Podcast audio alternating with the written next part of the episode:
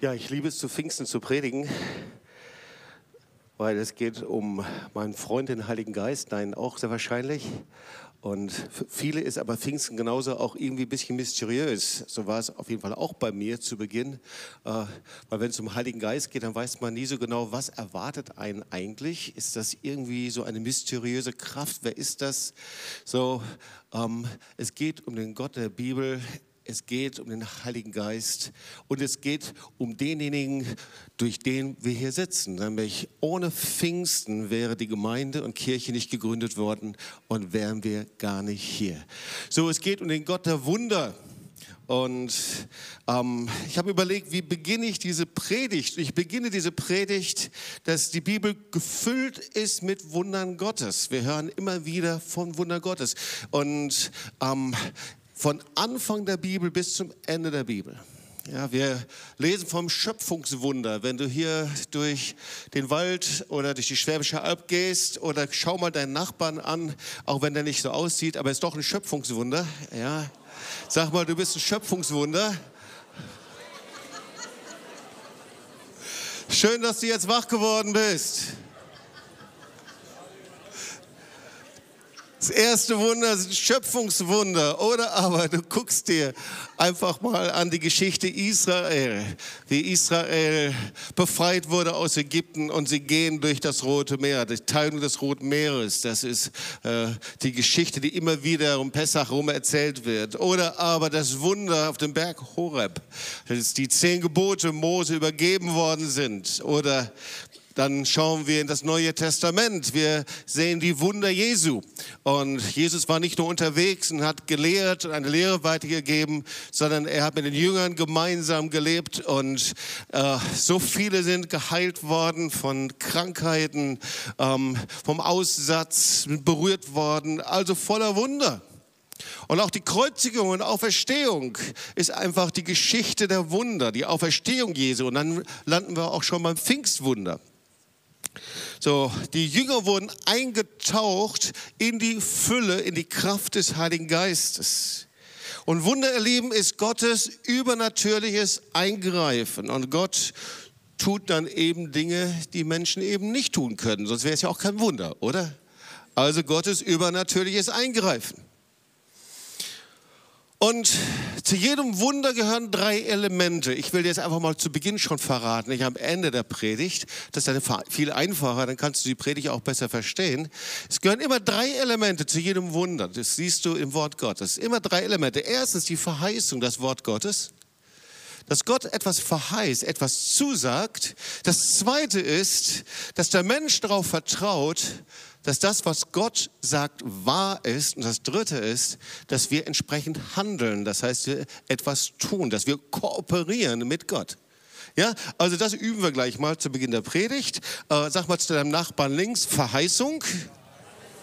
Zu deinem anderen Nachbarn sag mal Vertrauen. Und zu dem anderen Nachbarn sag Kooperation mit Gott. So, und jetzt bist du schon bestmöglichst vorbereitet für den Bibeltext, den ich dir lese äh, und womit wir starten werden. Hier, und den kennst du sehr, sehr gut. Es steht in Matthäus 14, 22.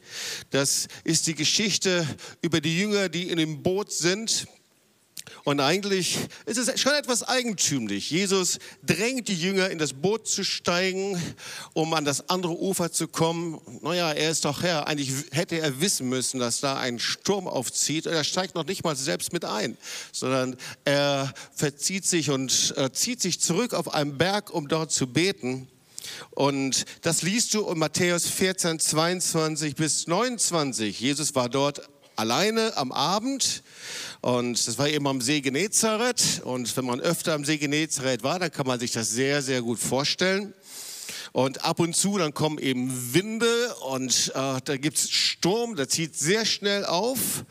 Und da liest du eben, das Boot war schon weit vom Land entfernt, kam in Not durch die Wellen, denn der Wind stand ihm entgegen. So, und dann weiter, in der vierten Nachtwache kam Jesus zu ihnen und ging auf dem Meer.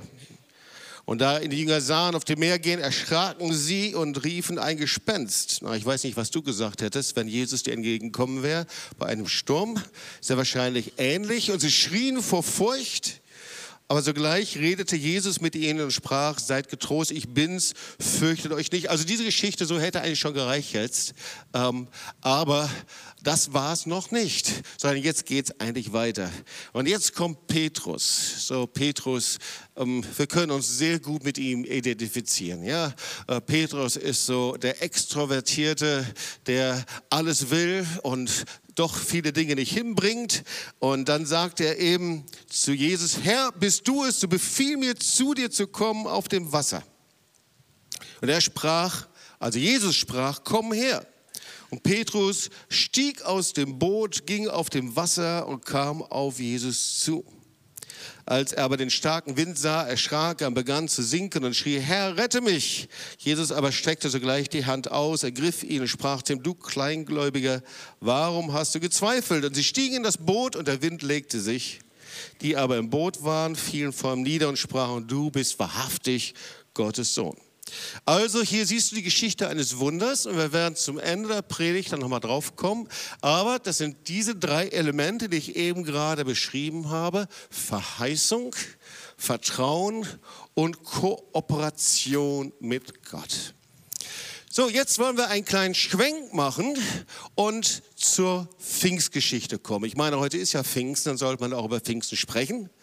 Und da entdecken wir etwas sehr Erstaunliches, nämlich Jesus spricht in allen vier Evangelien darüber, dass eben Pfingsten kommen wird. Und er spricht das mit einem sehr eigentümlichen Wort. Er nimmt immer das Wort Baptizo, das für Taufen steht. Tauchen. Und eigentlich ist die Wortbedeutung eintauchen.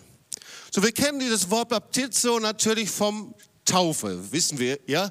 Und diese Art von Taufe, dieses Wort, das ist so, als wenn man in einen Swimmingpool hineinspringt und eben ganz untertaucht. Das ist die Wortbedeutung, ähm, bezogen eben auf Wassertaufe und das gleiche Wort nimmt Jesus eben auch für den Heiligen Geist, ein Eintauchen. Und man kann sich das so vorstellen wie mit einem Wasserfall. Ich weiß nicht, ob einige von euch schon mal an einem großen Wasserfall waren. Äh, wir hatten das Vorrecht, äh, in Paraguay und Brasilien, da gibt es die Iguazu-Fälle, die sind riesig groß. Und da musst du gar nicht drunter stehen, dann wärst du tot, wenn du drunter stehen willst. Aber je näher du kommst, du brauchst nur in der Entfernung zu stehen, bist du einfach von oben bis unten völlig nass. Du tauchst völlig ein, du bist pudelnass, du bist triefnass. Und das ist die Bedeutung vom Heiligen Geist. Es kommt etwas von oben, das sich völlig von oben bis unten eben eintaucht. So. Und darüber spricht Jesus. Und zwar in allen vier Evangelien wird ausdrücklich erwähnt, dass Jesus Christus, dass Jesus im Heiligen Geist taufen wird. Wusstest du das? In allen vier Evangelien. So zuallererst Matthäus 3, Vers 11. Wenn du eine Bibel dabei hast, da sehen wir, wie Johannes, der Täufer, über Jesus sagt, ich zwar taufe euch mit Wasser zur Buße, der aber nach mir kommt, ist stärker als ich, sodass ich nicht würdig bin, ihm die Schuhe zu tragen. Der wird euch mit Heiligem Geist und Feuer taufen. Er meint damit Jesus. Dann schauen wir uns mal das Markus-Evangelium an. Markus 1, Vers 8. Da steht es ebenso, Johannes der Täufer. Ich habe euch mit Wasser getauft, er aber wird euch mit Heiligem Geist taufen. Dann schauen wir ins Lukas-Evangelium, Lukas 3, Vers 16. Da sagt der Johannes der Täufer, Johannes antwortete allen und sprach, ich zwar taufe euch mit Wasser, es kommt aber einer, der stärker ist als ich. Damit meint er Jesus. Ich bin nicht würdig, ihm seine Schurim zu lösen, der wird euch mit Heiligem Geist und Feuer taufen. Also wir sehen in allen vier Einführungen, in den vier Evangelien wird ausdrücklich gesagt, dass Jesus sein Volk mit dem Heiligen Geist taufen wird. Und dann schauen wir ins Johannesevangelium, da ist es noch ein wenig ausführlicher. Johannes 1, Vers 29, 33. Auch das will ich kurz lesen. damit wir verstehen, warum das so wichtig ist. Am folgenden Tag sieht Johannes Jesus auf sich zukommen und spricht, siehe, das Lamm Gottes, das die Sünde der Welt hinwegnimmt. Wir kennen dieses Wort sehr gut. Und dann etwas weiter. Und ich kannte ihn nicht, aber der mich sandte, mit Wasser zu taufen, der sprach zu mir, der, auf den du den Geist herabsteigen und auf ihn bleiben siehst, der ist, der mit dem Heiligen Geist tauft. Auch wieder Jesus. Und ich habe es gesehen und bezeuge, dass dieser der Sohn Gottes ist.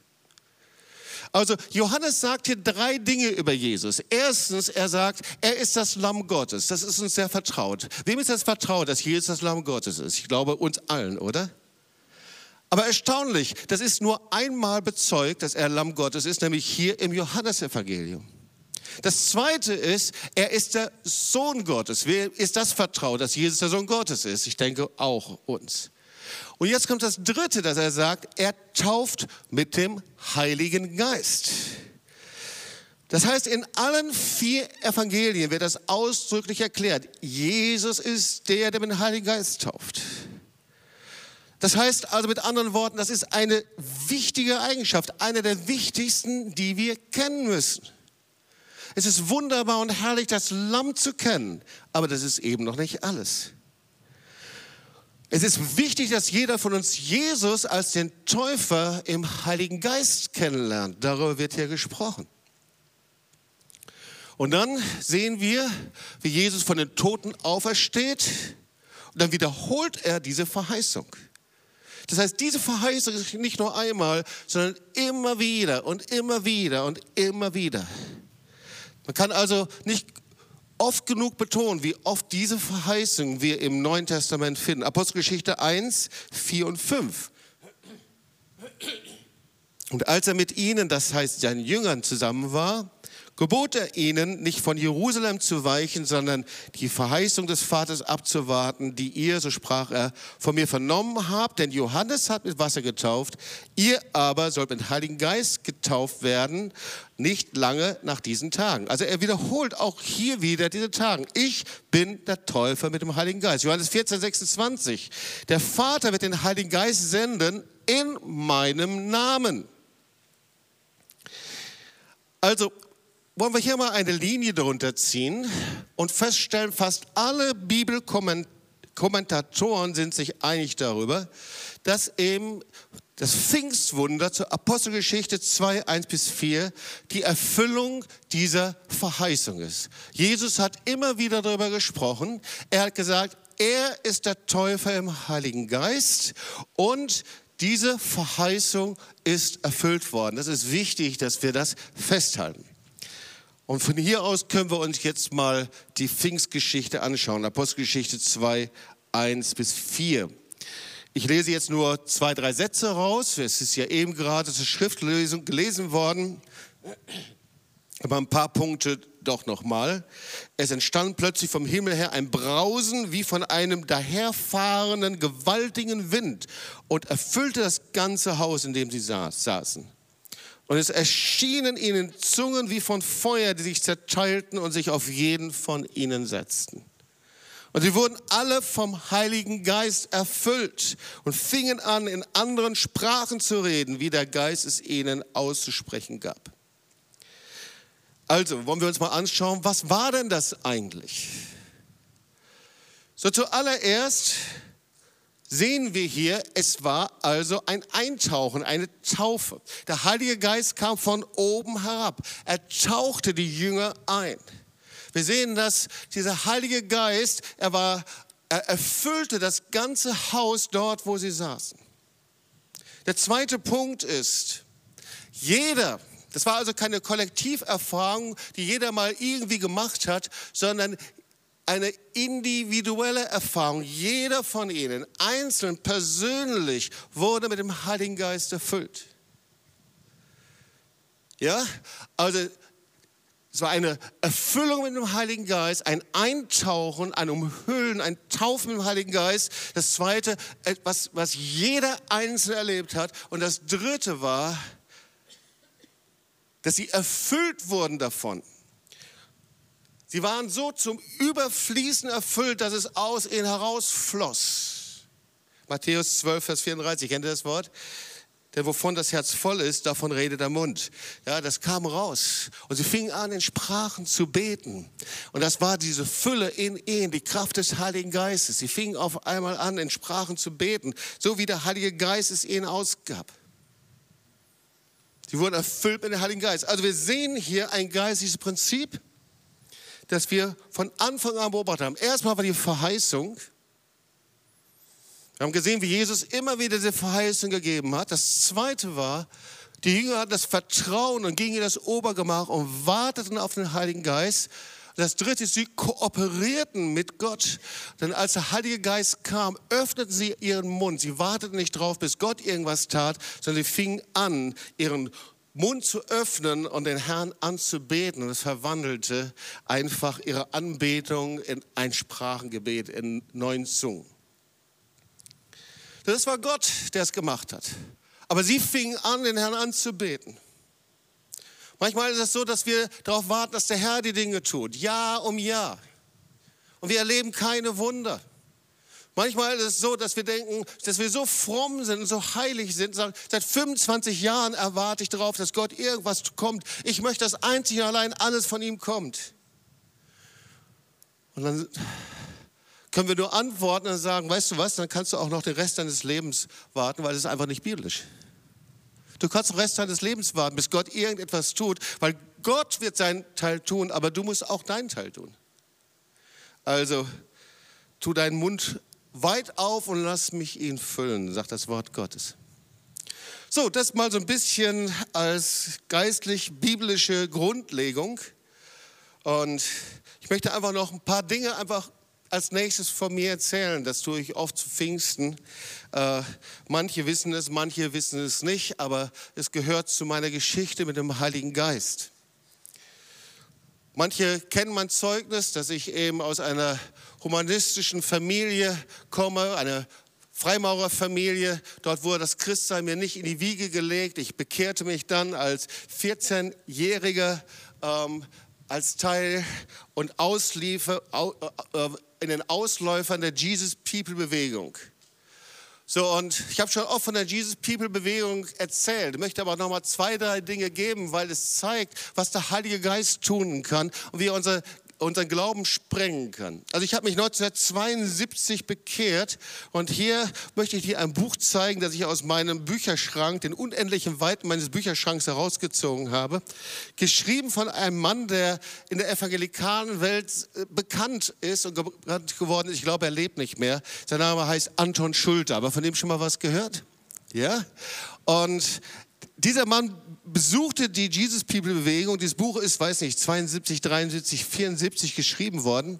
Und er beschreibt also aus seinem evangelikalen Hintergrund die Erweckungsbewegung. Und dann steht er also, stehen wir am Anfang der größten Erweckung aller Zeiten, steht er.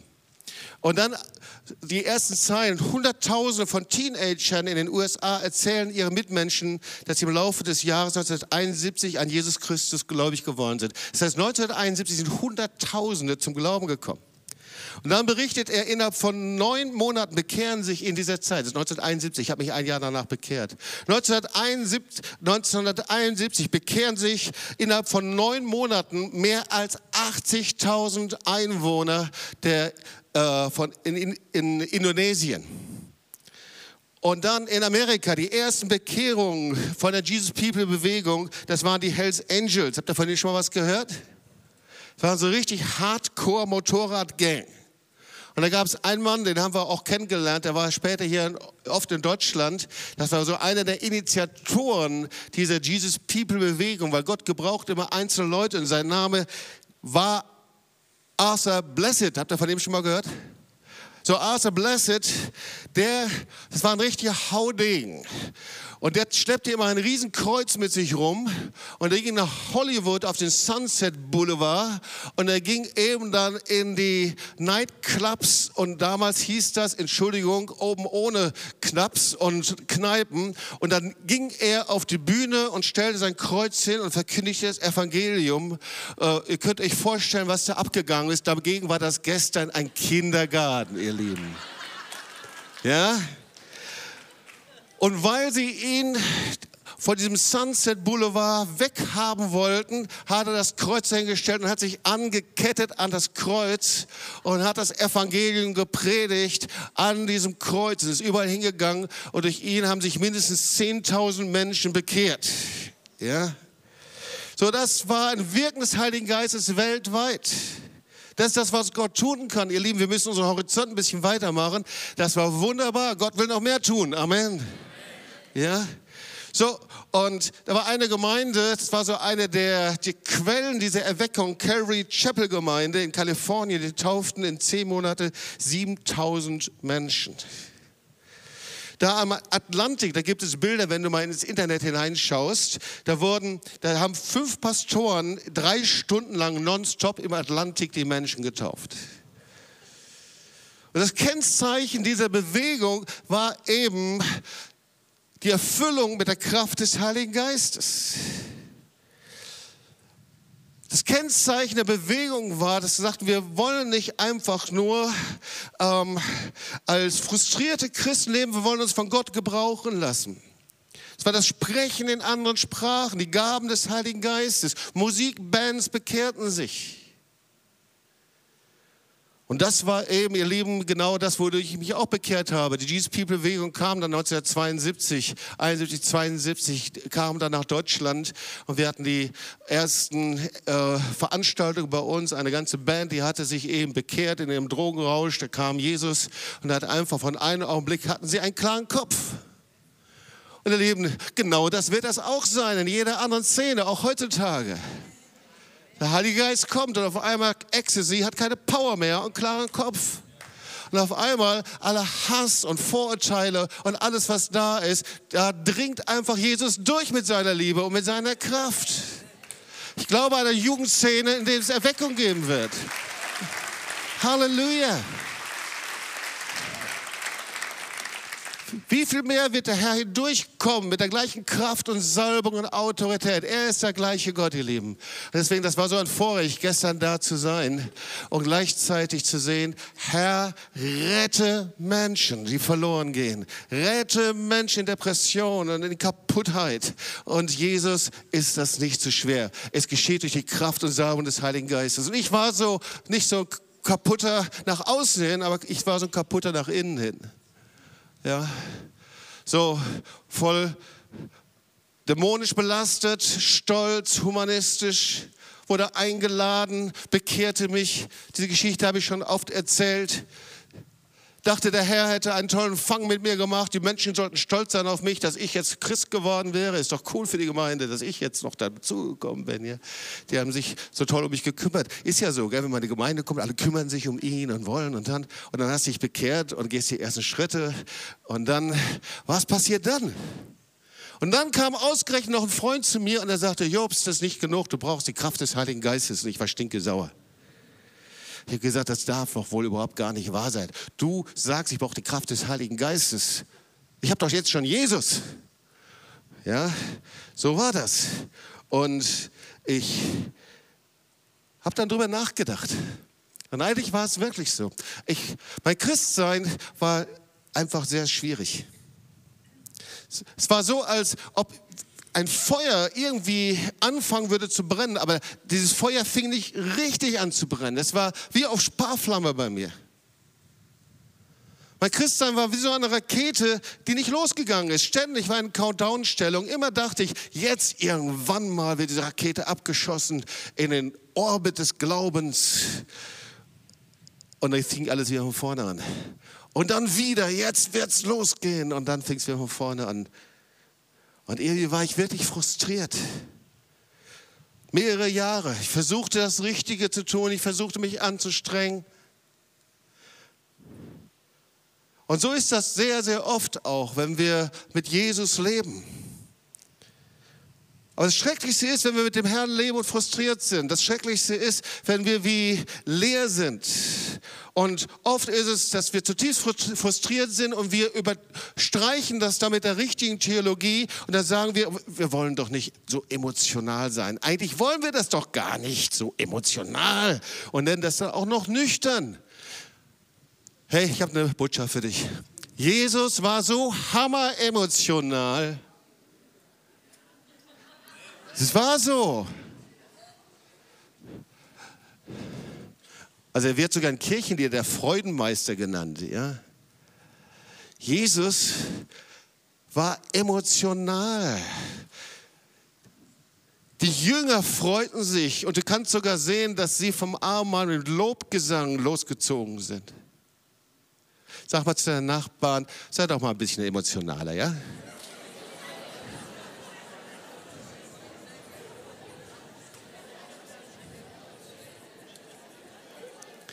Als die Gemeinde gegründet wurde, der Heilige Geist auf sie kam, da kannst du nachlesen. Und sie waren zusammen in den Häusern mit Agaliasis, mit der überströmenden Freude. Sag mal zu deinem anderen Nachbarn, überströmende Freude.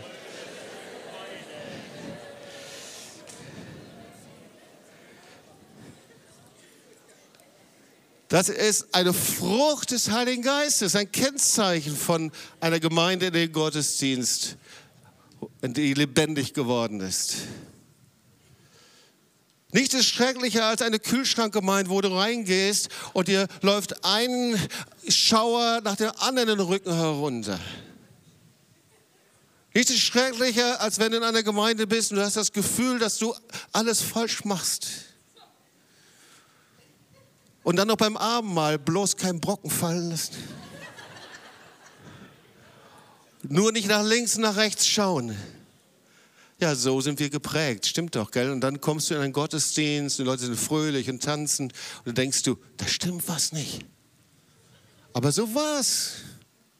Wenn du es nachliest in der Apostelgeschichte, ein Kennzeichen des Heiligen Geistes ist Freude. Ist Freude und Friede und Gerechtigkeit. Das ist ein Kennzeichen. Und wenn du hier zum ersten Mal bist, möchte ich dir sagen, diese Freikirche, diese evangelische Freikirche gehört zur charismatisch-pfingstlichen Bewegung, zu der gehören bis zu 600 Millionen Mitglieder weltweit. Das ist kein kleines Ding. Ich habe jetzt was gelesen vom Deutschlandfunk vom 8. Februar 2019. Da steht weltweit der Siegeszug. Manchmal glauben wir ja nicht der Bibel, sondern wir glauben ja mehr den Medien. Sag mal zu den Nachbarn, du aber sicher nicht. Ja. Okay, aber da steht also im Deutschlandfunk vom 8. Februar 2019 weltweiter Siegeszug. Die etablierten Kirchen verlieren Mitglieder, das wissen wir, zumindest in Westeuropa. Die Pfingstbewegung, charismatische Bewegung dagegen wächst weltweit und zwar schneller als jede andere Religionsgemeinschaft. Von rund zwei Milliarden Christen ist rund ein Viertel charismatisch pfingstlich. So wahrscheinlich sind es sogar noch mehr, 600 oder 700 Millionen. Also wir brauchen den Heiligen Geist. Und die Predigt vom Heiligen Geist und das Pfingstwunder ist nicht ähm, ein Zeichen von irgendwelchen sonderbaren Gemeinschaften, sondern es ist von einer der größten christlichen Gemeinschaften und Gemeinden weltweit. Die es nicht verkündigen, sind eher so in der absonderlichen Ecke.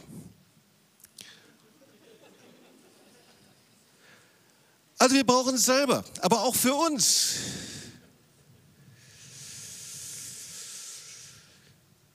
Und irgendwie brauchen wir es, dass wir das Wunder des Glaubens und die Kraft des Heiligen Geistes persönlich erleben. Und bei mir war das nicht so. Ich war okkult gebunden. Ich hatte keinen Frieden. Ich rannte hin und her.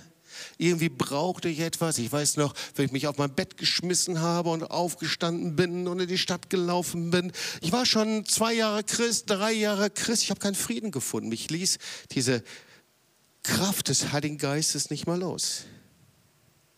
Und ich möchte sagen, Gott möchte bei dir heute ein Wunder tun. Es gibt ja einige von uns, die können davon erzählen, wie vor 20, 30 Jahren du vielleicht den Heiligen Geist erfahren hast.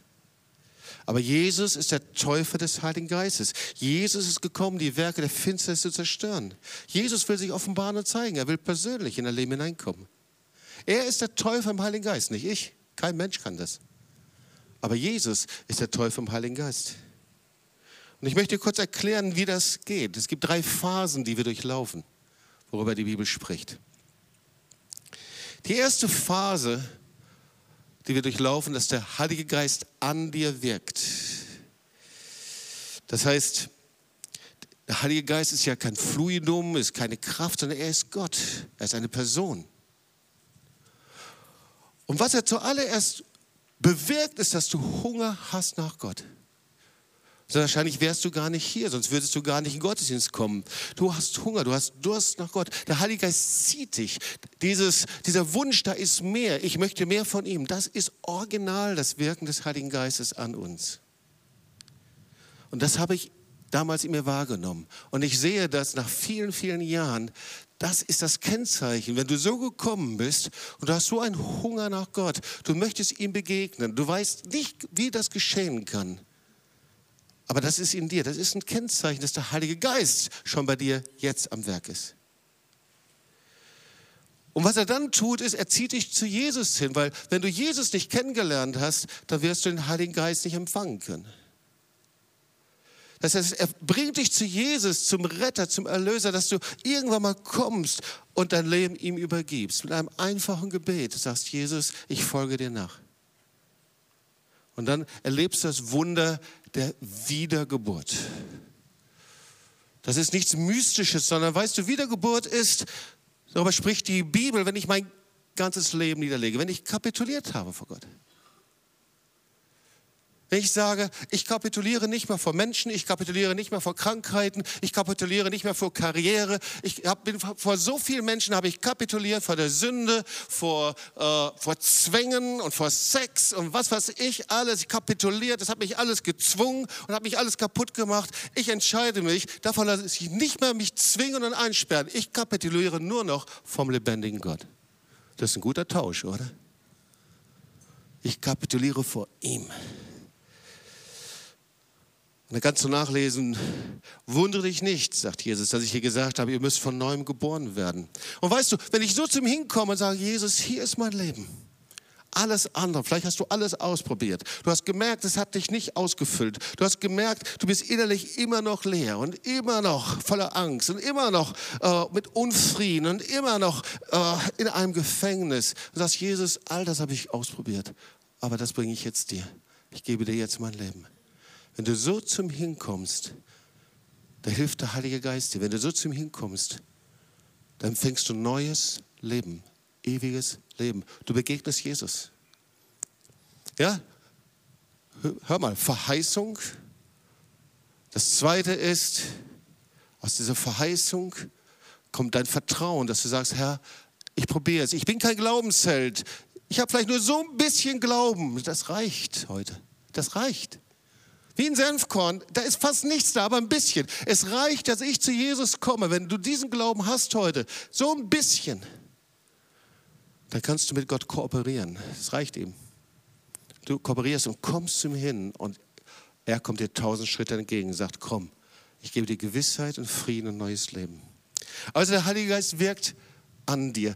Die zweite Phase ist, der Heilige Geist wirkt in dir. Naja, er bereitet unser Herz vor, stimmt's?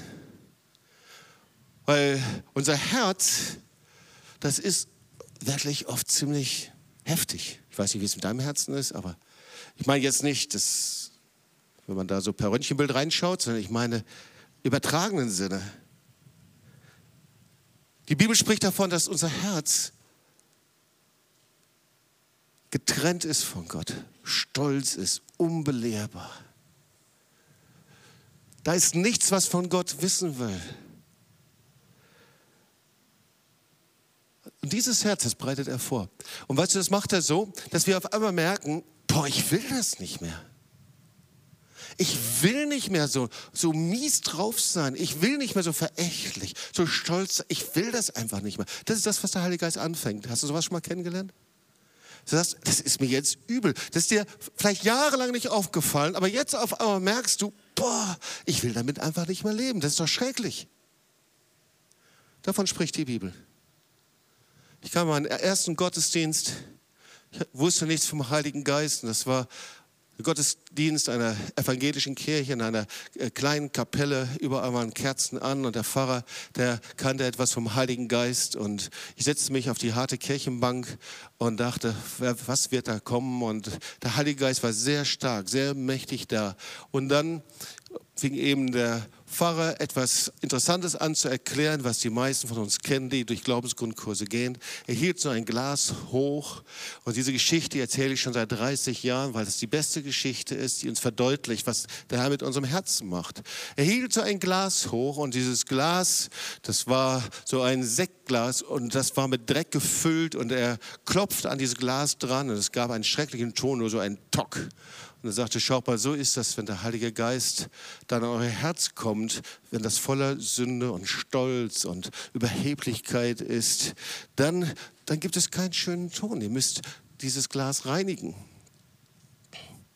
Und dann lehrte er eben über dieses Glas und sagte, so, jetzt habt ihr einfach Zeit. Und ich glaube, es war der längste Gottesdienst in meinem Leben. Es ging, glaube ich, eine Stunde, anderthalb.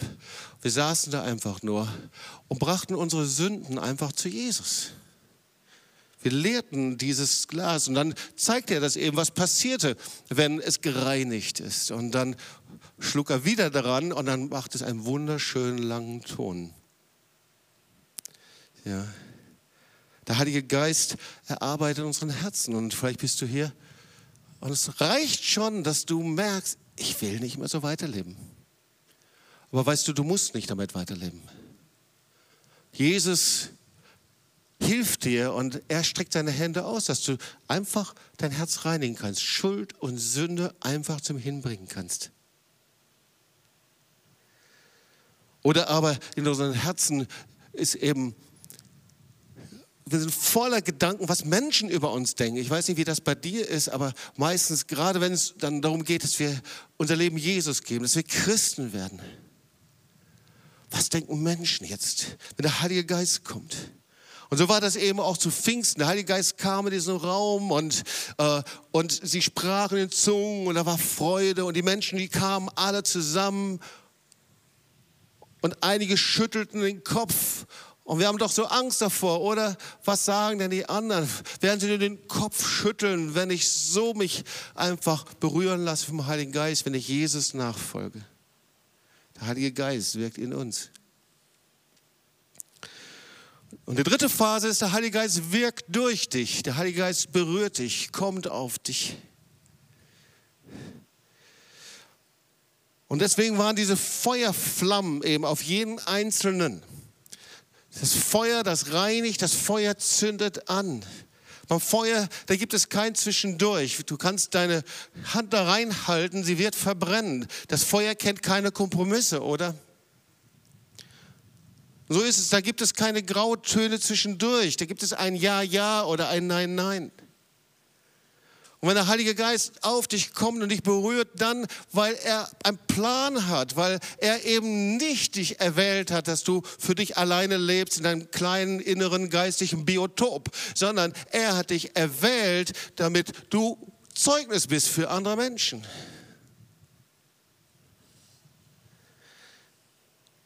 Er sendet dich. Er gebraucht dich, um anderen zu dienen.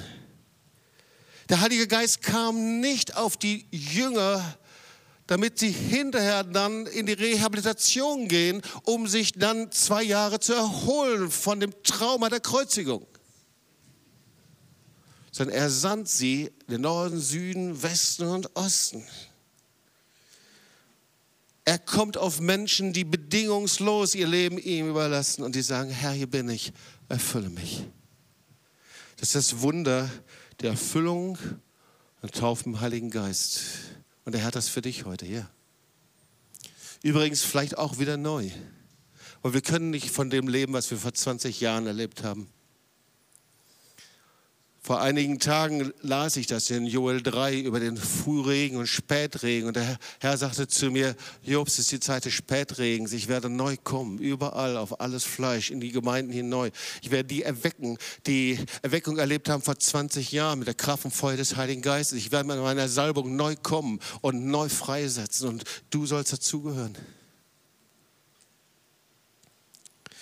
Also, du darfst das Pfingstwunder heute persönlich nehmen. Und ich dir mal die vier Wunder, die da geschehen zu Pfingsten. Vier Wunder, die damit zu tun haben. Das erste Wunder, haben wir darüber gesprochen, ist das Wunder der Rettung. Und wenn du hier bist und sitzt und du hast christliche Erziehung genossen, du bist zwar schon in vielen Gemeinden gewesen oder auch nicht, vielleicht bist du auch zum ersten Mal hier, bist humanistisch geprägt, so wie ich. Aber du brauchst das Wunder der Errettung. Dass du Jesus dein Leben gibst und er in dein Leben kommt und dass du weißt, dass du sein Kind geworden bist. Das Wunder der Errettung. Das Wunder der Wiedergeburt, das ist das Zweite. Es gibt so viele Christen, die leben, weil sie irgendwann mal ihr Leben Jesus gegeben haben und versuchen, sich christlich zu benehmen. Und gehen von Gemeinde zu Gemeinde und ecken an und stoßen an, weil jede Gemeinde ist anders und jede Gemeinde hat irgendwelche Probleme. Und jede Gemeinde, da gibt es immer Menschen, mit denen ich auch Probleme habe. Aber eigentlich ist das eigentliche Problem, dass ich nicht wiedergeboren bin, dass ich mein Leben nicht kapituliert habe, meine Rechte nicht niedergelegt habe vom lebendigen Gott. Das ist das Wunder der Wiedergeburt. Und das dritte Wunder, das Wunder der Taufe im Heiligen Geist. Jesus der Täufer im Heiligen Geist, das ist keine Spezialerfahrung von irgendwelchen charismatischen Gemeinden sondern Jesus der Täufer. Und Jesus der Täufer ist es im Heiligen Geist. Der ist er genauso wie das Lamm, genauso wie der Sohn Gottes, ist er derjenige, der dir persönlich mit der Salbung und Kraft des Heiligen Geistes begegnet und dich eintauchen möchte mit seiner Kraft. Und das vierte Wunder, das Pfingsten passiert, das ist das Wunder der Gemeinde. Viele vergessen, dass Pfingsten die Geburtsstunde der Gemeinde war. Und das heißt, mit Ausgießen des Heiligen Geistes, wenn du Apostelgeschichte 2 weiterliest, da siehst du, wie Petrus anfängt zu predigen. Ich will mal so ein Vers, er nimmt die Verheißung von Joel 3, 1 bis 5 und er sagt, und es soll geschehen in den letzten Tagen, spricht Gott, da will ich ausgießen von meinem Geist auf alles Fleisch. Und dann geht er weiter und dann liest du einige Verse, wie die Leute reagieren. Das ging ihnen durchs Herz. Und dann sagt er, Männer, liebe Brüder, was sollen wir tun? Und dann sagt Petrus, tut Buße. Ein jeder von euch lasse ich taufen auf den Namen Jesu Christi zur Vergebung eurer Sünden. So werdet ihr empfangen die Gabe des Heiligen Geistes. Und da siehst du, wie sie eingepflanzt werden in die Gemeinde. Das heißt, die Erfüllung mit dem Heiligen Geist ist verbunden mit dem Wunder, eingepflanzt zu werden in eine lebendige Gemeinde. Das dürfen wir nicht trennen. Jedes der Wunder gehört zusammen. Du kannst keins auslassen. Du kannst nicht sagen, ich brauche und möchte und wünsche mir die Erfüllung mit dem Heiligen Geist, aber du hast noch nie dein Leben Jesus gegeben. Dann weiß ich nicht, welcher Geist in dein Leben hineinfahren wird. Wenn du hier bist und du sagst, ich möchte aber nicht wiedergeboren werden zu neuen Leben, dann wirst du vielleicht sehr religiös leben können, aber der Heilige Geist wird dich nicht leiten können. Weil der Heilige Geist kann nur seine Kinder leiten. Amen. Und wenn du hier bist und du sagst, ich möchte die Fülle und die Kraft des Heiligen Geistes, aber ich will mich nicht senden lassen und ich will mich nicht einpflanzen lassen, hinzutun lassen, so wie wir das in der Apostelgeschichte lesen, dann könntest du sehr schnell ein geistliches Irrlicht werden, das herumirrlichtert.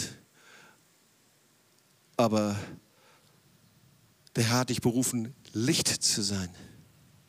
Also jedes gehört zusammen. Wir werden gleich zusammen beten, aber vielleicht zum Schluss noch eine Frage. Und zwar, wie empfange ich das jetzt? Wie empfange ich die Kraft und die Fülle des Heiligen Geistes? Jesus der Täufer. Und ich habe eine gute Nachricht für dich. Es gibt viele, die eben sagen, naja, ich muss drauf warten. Das liest man da ja in der Apostelgeschichte. Und so viele Christen, die haben sich schon verborgen und versteckt in diesem Wort, sie warten und sie harten. Aber weißt du, es wird nirgendwo in der Bibel berichtet, dass nach Pfingsten noch irgendjemand auf den Heiligen Geist gewartet hat. Der ist ausgegossen über alles Fleisch. Und deswegen brauchen wir nicht mehr zu warten. Sein Kennzeichen ist seine Freude. Und du musst auch nicht denken, wenn du den Heiligen Geist bittest zu kommen, dass er vielleicht in Form eines Dämons in dich hineingekrochen kommt.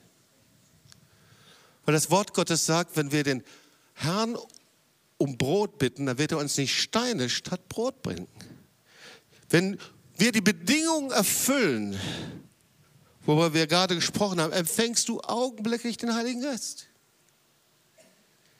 Das heißt, wenn du durstig bist und zum Hinkommst und du siehst, wie der Heilige Geist an dir arbeitet und du gibst Jesus dein Leben, überleg, übergibst es ihm, du hast Hunger und Durst und bittest ihn um den Heiligen Geist, dann wird er direkt kommen. Und dann wird er deinen, deinen Mund füllen und du wirst anfangen, nicht nur ihn zu empfangen, sondern neu in Sprachen zu beten, ihn anzubeten und zu ehren.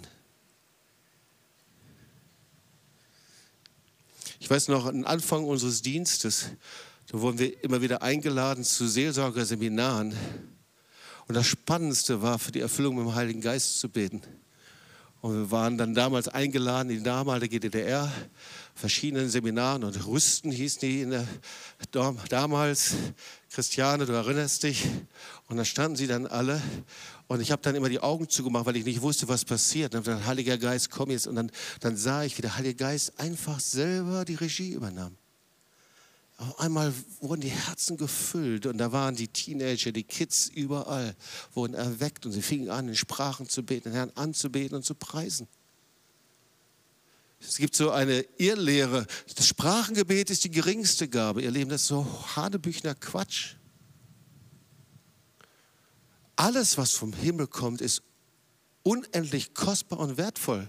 Denkst du, dass der Herr irgendwas austeilt und sagt, Prophetie, das ist, das ist da ganz oben, das sind die Könige, die Könige der Prophetie und dann kommt die geringere Gabe, ach, der betet nur in Sprachen. Denkst du, dass Gott das so macht?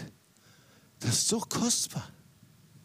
Ich weiß noch, wie ich in diesem Gottesdienst eben war und die Leute fingen alle an Sprachen zu beten und das auszulegen und ich ging da raus und dachte, Mensch, hier sind aber viele Ausländer, weil ich nicht verstand, dass das in Sprachen war. Und ich sprach mit meinem Freund und sagte, boah, was war denn das? Und er sagte, hey, hast du es nicht gemerkt? Die haben alle in Sprachen gesungen und mich angebetet und den Herrn angebetet. Und ich war so erschrocken. Ich sagte, das will ich auch haben. Ich will alles, was vom Himmel für mich vorbereitet hat, das möchte ich haben. Und dasselbe ist für dich auch. Wir brauchen nur diese drei Schritte zu verstehen des Wunders. Und wir werden gleich beten zusammen. Jetzt sind wir wieder an dem Punkt, zu jedem Wunder gehören drei Elemente. Erinnerst du dich? Ja? Und das erste Element, weiß es noch, ist die Verheißung.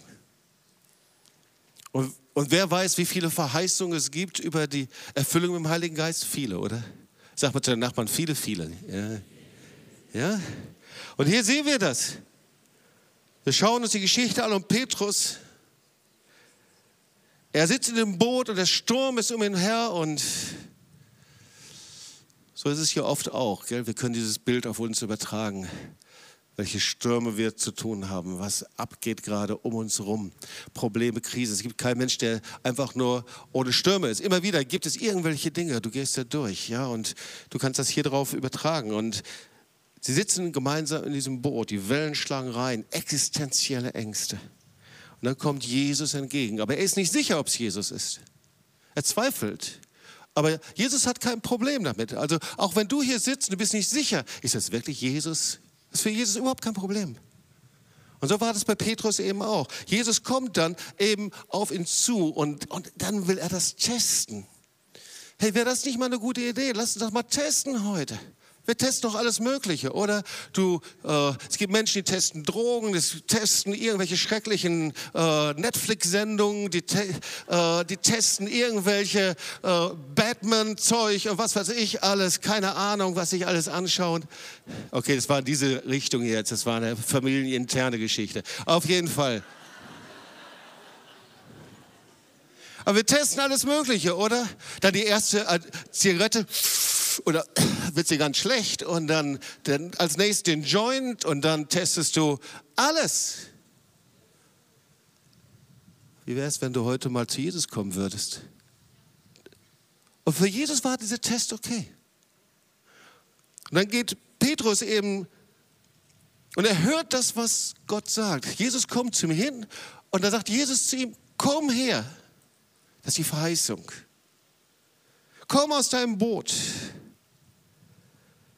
Das ist die Verheißung. Komm. Und dann kommt das Zweite. Und dann siehst du, Petrus steigt aus dem Ort, aus dem Boot. Das ist der Akt des Vertrauens.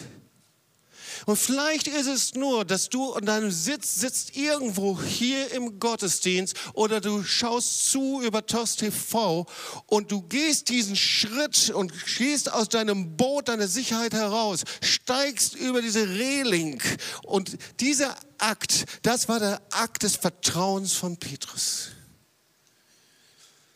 Und vielleicht ist es nur dieser Schritt zu kommen und sagen, Jesus, ich habe Hunger und Durst. Ich habe Zweifel, ich weiß nicht, ob du es bist. Ich probiere es. Ich komme zu dir hin. Ich gebe dir mein Leben. Und so war das bei Petrus. Verheißung, dann war Vertrauen. Und jetzt der dritte Akt des Wunders. Er kooperiert. Er hört das, was Jesus sagt. Und er ging, kannst du nachlesen, auf Jesus zu. Und viele Schlaue, geprägte sagen, ja, der ist doch eingesunken. Ja, na und? Aber den zweiten Teil hast du vergessen. Und Jesus steht da, streckt sogleich seine Hand aus und ergriff ihn. Das Einsinken, das hat sich gelohnt. Wow. Das hat sich echt gelohnt. Jesus hat ihn genommen und sagt, ups, hat noch nicht so ganz geklappt, Petrus. Komm, wir steigen mal zusammen ins Boot rein. Kein Wunder, dass du nachlesen kannst. Und im Boot fielen sie vor ihm nieder und sagten, du bist wirklich Gottes Sohn. Boah, wenn du da hinkommst, mit all dem, was im Herzen abgeht und so weiter, aber du kommst und sagst, du bist wirklich Gottes Sohn. Da ist das Wunder passiert, das Wunder der Rettung, das Wunder der Wiedergeburt und das Wunder der Füllung mit dem Heiligen Geist. Dieses Wunder ist hier, dieser Gott ist hier, der will dieses Wunder tun. Er will, dass du ihn empfangen kannst, dass du aus dem Boot herauskommst. Er will dich berühren, retten.